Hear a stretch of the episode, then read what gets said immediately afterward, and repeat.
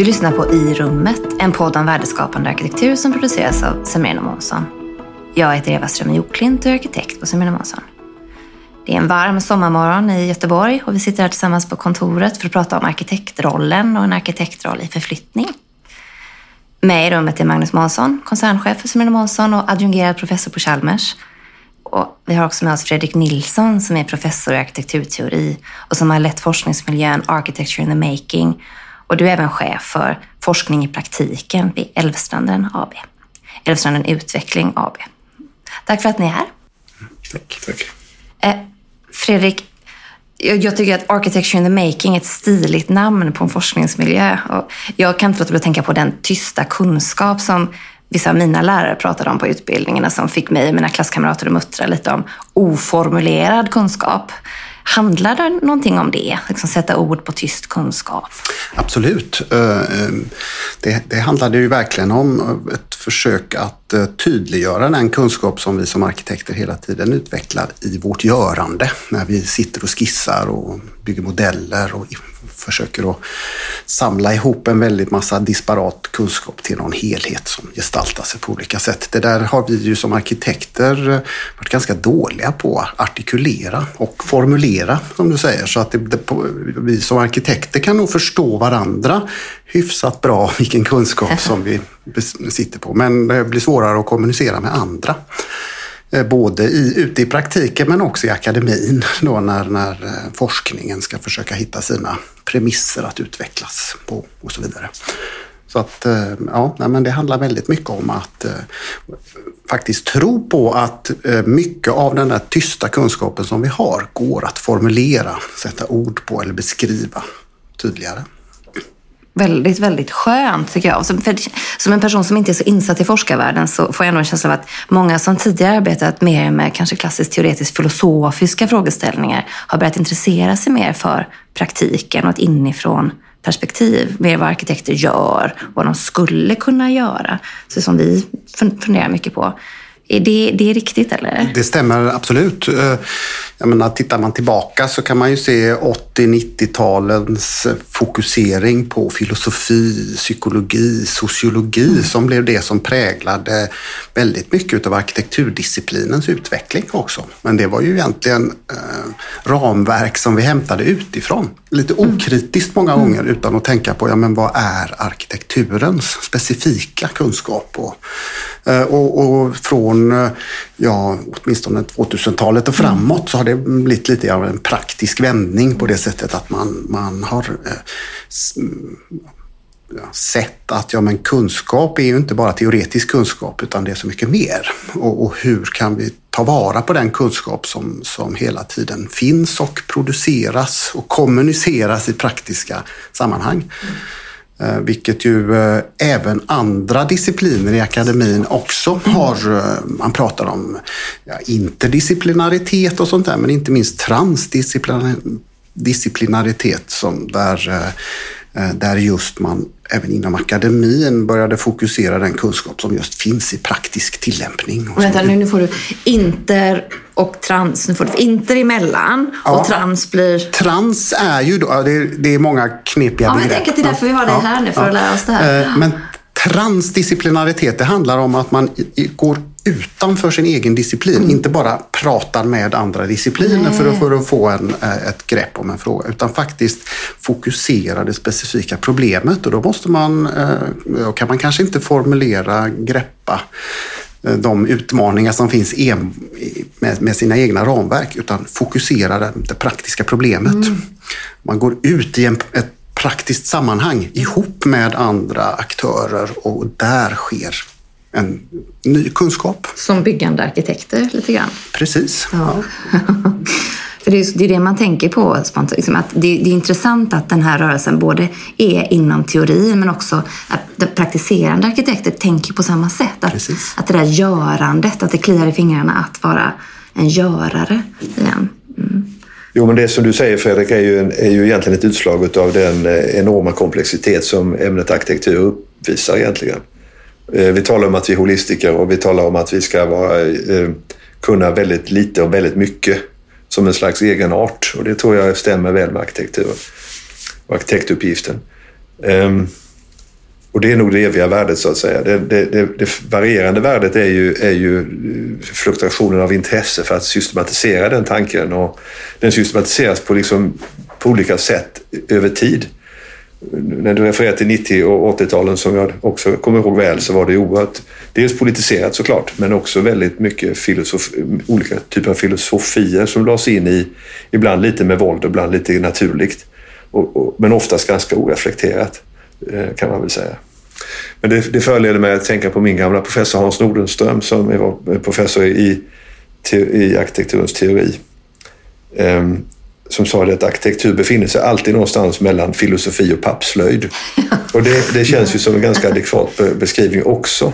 Att det är alltid väldigt, väldigt, väldigt praktiskt, väldigt nära. Väldigt nära det sinnliga och det konstnärliga och å andra sidan otroligt nära det filosofiska och eh, det konstnärliga i den meningen att man vill göra en, en reflektion på den samtid man lever i. Och det är det som gör det så spännande att vara arkitekt.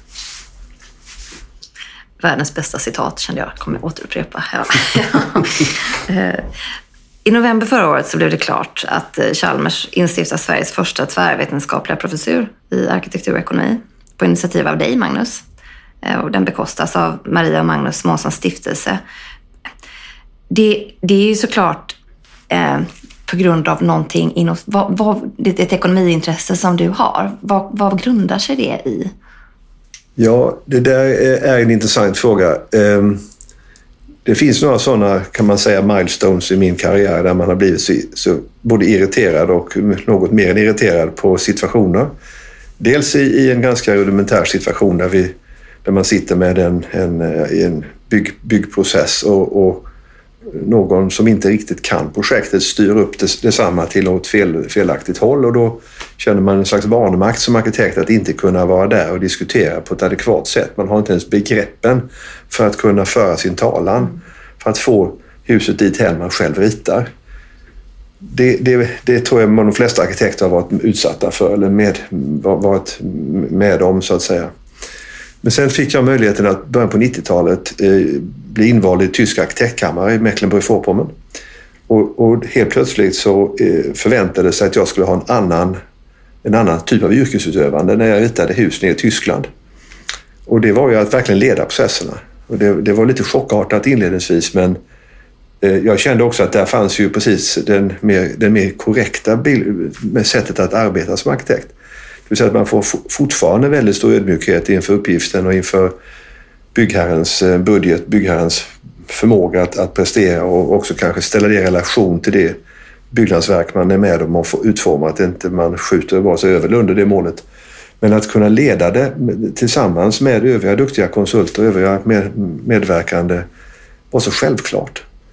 Och det, då, då insåg jag att det var just det ekonomiska elementet som som jag saknade när jag kom in i den rollen. Jag, jag visste inte hur man gjorde liksom, och det stressade ju första, första tiden men efterhand så gick ju det. Och, det, är ju, det här är ju inga svåra ämnen utan det är, ju, det är plus och minus liksom, i princip. Och det, plus lite till men, men det, det, det var också en sån här milestone när, när det verkligen eh, kunde göra skillnad och man kunde våga ta ett annan, en annan position som arkitekt. Men vad kommer professurerna för betydelse för hur liksom, arkitektkårens kunskap utvecklar sig? Alltså jag, jag tror att, som jag kanske var inne på tidigare också, eh, att arkitektens unikitet är vårt holistiska sätt att tänka. Jag får ofta den frågan, eh, men Magnus, vad, vad, gör du först när du får en uppgift? Och det är naturligtvis en jätteintressant fråga. Eh, kanske inte så insatt fråga från den som ställer den, men den är väldigt adekvat. Och jag brukar alltid svara, jag börjar med allting på en gång. Och det är liksom inte, där skiljer sig de två ska man säga, filosofierna åt och man kan dissekera en uppgift till 10-15 olika delfrågor och, och, och, försöka suboptimera dem och sedan få ihop dem till en, en helhet. Eller man börjar med alla frågorna och funderar på hur de ska förhålla sig till varandra. Mm. Där ligger någon slags ideologiska spänningsfältet mellan, mellan det menar, om man ska säga det klassiskt naturvetenskapliga sättet att dissekera och lösa eller det mer holistiska konstnärliga till att se alla frågorna på en gång och värdera dem på något sätt. Eh, och om man nu betraktar sig som holistiker i vår tid, i vår merkantila värld så att säga, så tycker jag det är närmast undligt att man inte utbildar och förstår ekonomin bättre som är så centralt, inte minst i byggandet och fastighetsvärlden som arkitekterna oftast lever i på ett eller annat sätt. Så att det är liksom en, för mig en så självklar eh, kompletterande kunskap som vi måste tillägna oss i någon mening. Det har, det har, inte varit självklart att få fram den här professuren. Delar av kåren kan känna lite, kanske delar av akademin har också varit lite skeptiska kanske. Inte, inte alla såklart, men det har funnits en viss skepsis. Vad, vad kan det bero på? Fredrik, vet du, kan du prata lite om det? Ja, alltså först och främst så instämmer jag helt i det Magnus mm. säger. Alltså det sättet att tänka, det holistiska mm. och att i det sammanhanget inte ha med ekonomi är, är, är mina ögon underligt. Där behöver arkitekter få mer kunskap kring detta. Eh, jag tror att eh, det eh, både på utbildningen och delar av kåren har vi en självbild av att, att egentligen jobba med andra frågor kanske. Inte, inte mm, se det långsiktiga, så, så fullt de långsiktiga värden som vi hela tiden skapar. Men, men också kanske inte haft tillräcklig blick på de drivkrafter som finns i nuet för att faktiskt realisera de här visionerna, idéerna om det här långsiktiga värdet som, som vi har. Det där måste vi eh, förstå. Där är de ekonomiska drivkrafterna en sak, men vi måste också förstå juridik bättre som kopplat till detta också.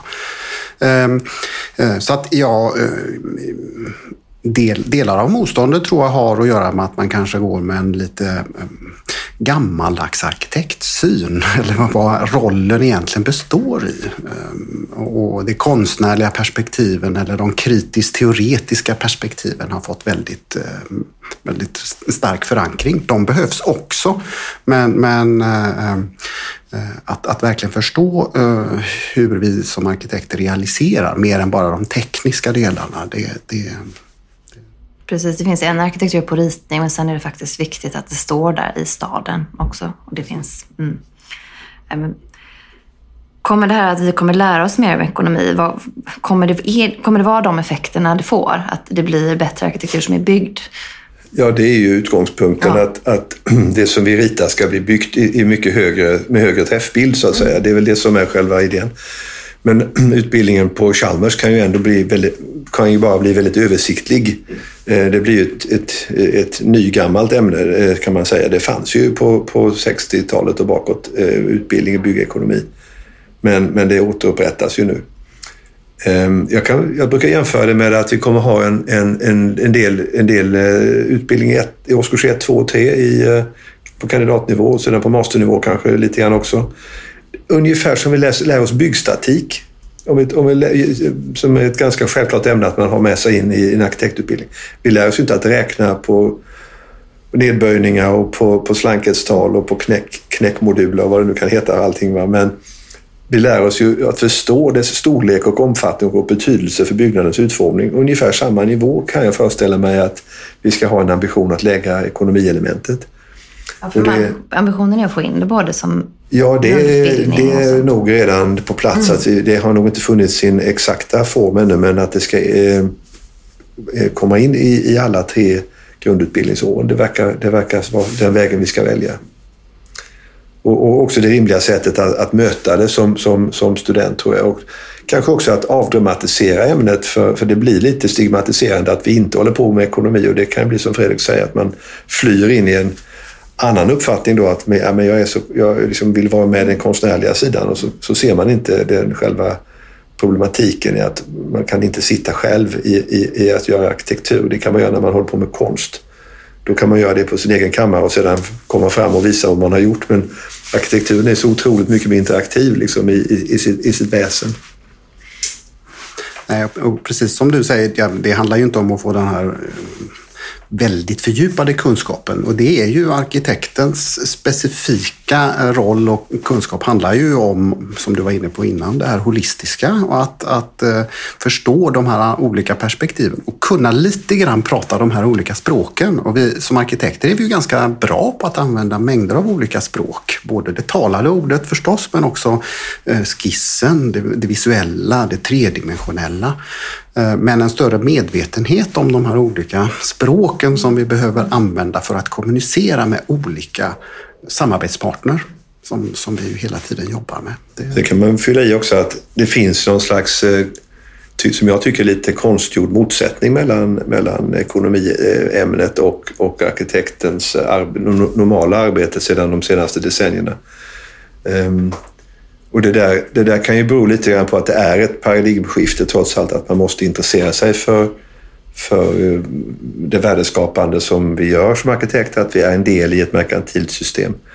Och om man inte själv är så bekväm med det, eh, med, eller kan det, eh, så kan man ju ta det, det som en slags försvarsattityd att det här är lite störande eller att man kan inte göra bra arkitektur om man skulle till äventyrs kunna lite om, om ekonomi.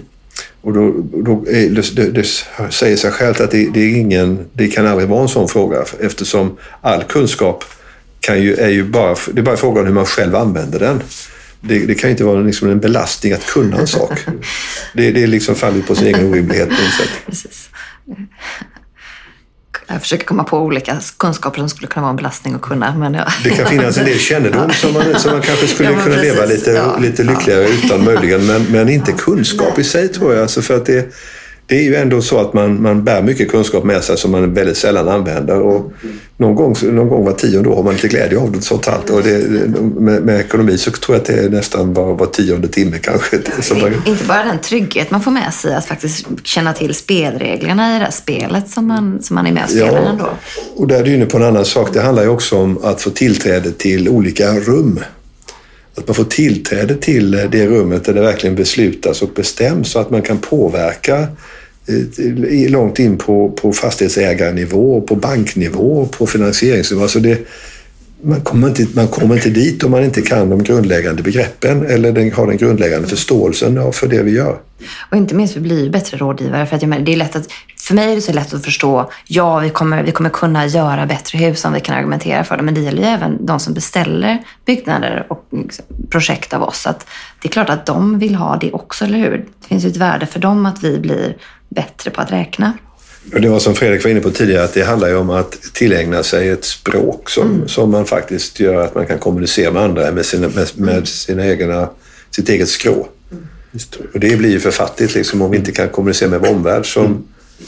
Eftersom arkitekturen är en del av ett mycket mer, ett större komplex i samhällsbygget.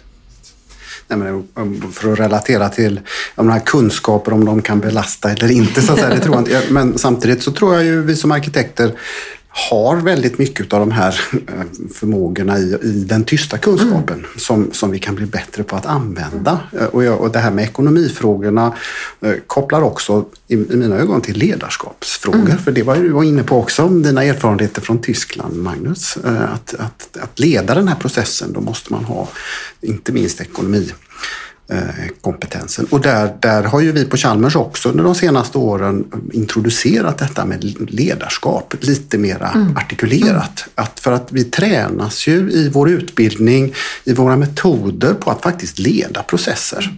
Oss, oss själva och mindre grupper, men, men vi är nog inte medvetna om att vi som arkitekter är ganska duktiga på detta. Kan vi bli mer medvetna om det och sen då koppla på de här olika språken och ekonomi, juridik, teknik, eh, form, formandet, gestaltningen eh, samlat i mer, mer artikulerad medvetenhet så tror jag det kan bli, eh, vi kan göra bidrag till, till alla inblandade.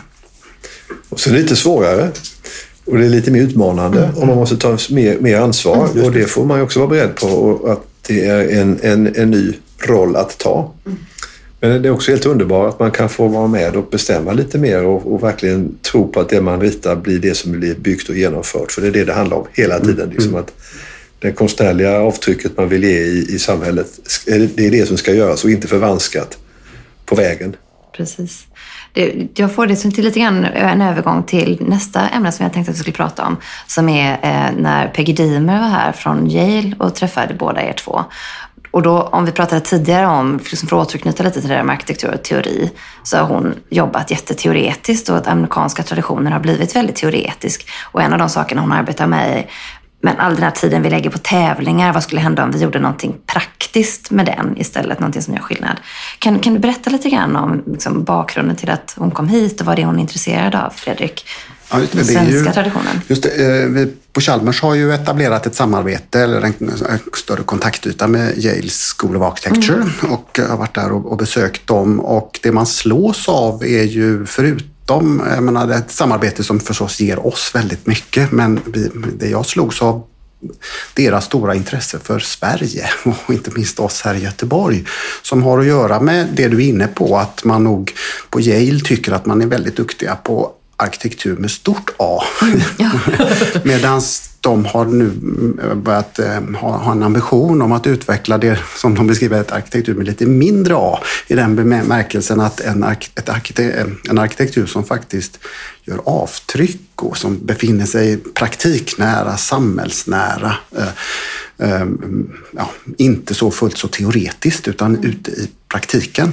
Och där sneglar man på eh, Skandinavien, Sverige och vårt sätt att jobba. Där ju vi har en tradition av att eh, var ja, nära politiken och, och, samhällsutvecklingen på ett helt annat sätt.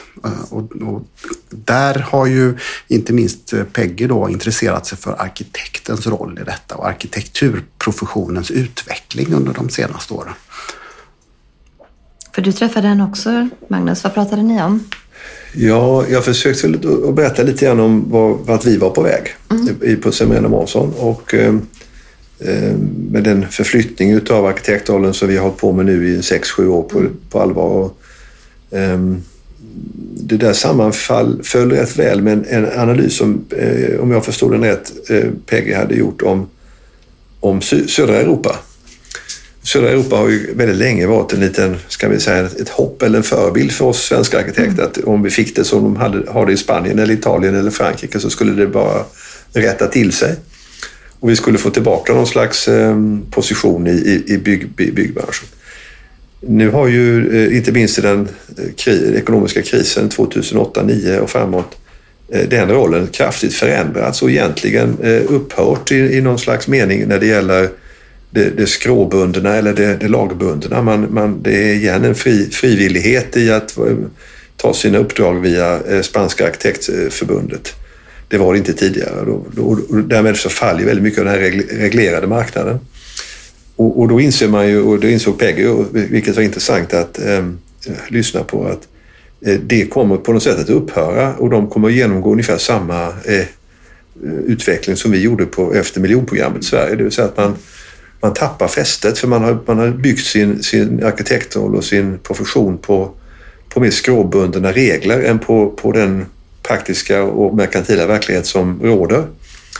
Och eh, om jag fortsätter att tolka Peggy Demers eh, sätt här så, så menade hon på att det vi försöker göra i Sverige och möjligen i Skandinavien det är väl att vi tillsammans med, med eller inom det merkantila systemet ska jag säga, återupprätta rollen och den blir naturligtvis då mycket starkare och mycket mer efterfrågad och mycket mer eh, uppdaterad till, till någonting som inte eh, finns tidigare. Och det är ju det som är både lite spännande och lite läskigt att mm. ge sig in i. Mm.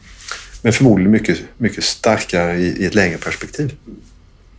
Jag vet inte om du håller med om den tolkningen Fredrik? Absolut, det är väl min observation sedan några år tillbaka också att man ute i Europa pratar om arkitektprofessionens kris medan mm. vi i Sverige inte har gjort det mm. eller gör det mm. nu. För vi hade den krisen väldigt mycket tidigare på 70-80-talet. Eh, och att det sker något intressant i det svenska sammanhanget där ju eh, arkitekter börjar att ta andra roller och på något sätt börja återta en position men av en lite annan art. Där vi under de här senaste åren har tvingats till viss del, en lite mer underordnad roll än vad man kanske haft internationellt, samarbeta eh, med andra konsulter, discipliner, byggherrar på olika sätt.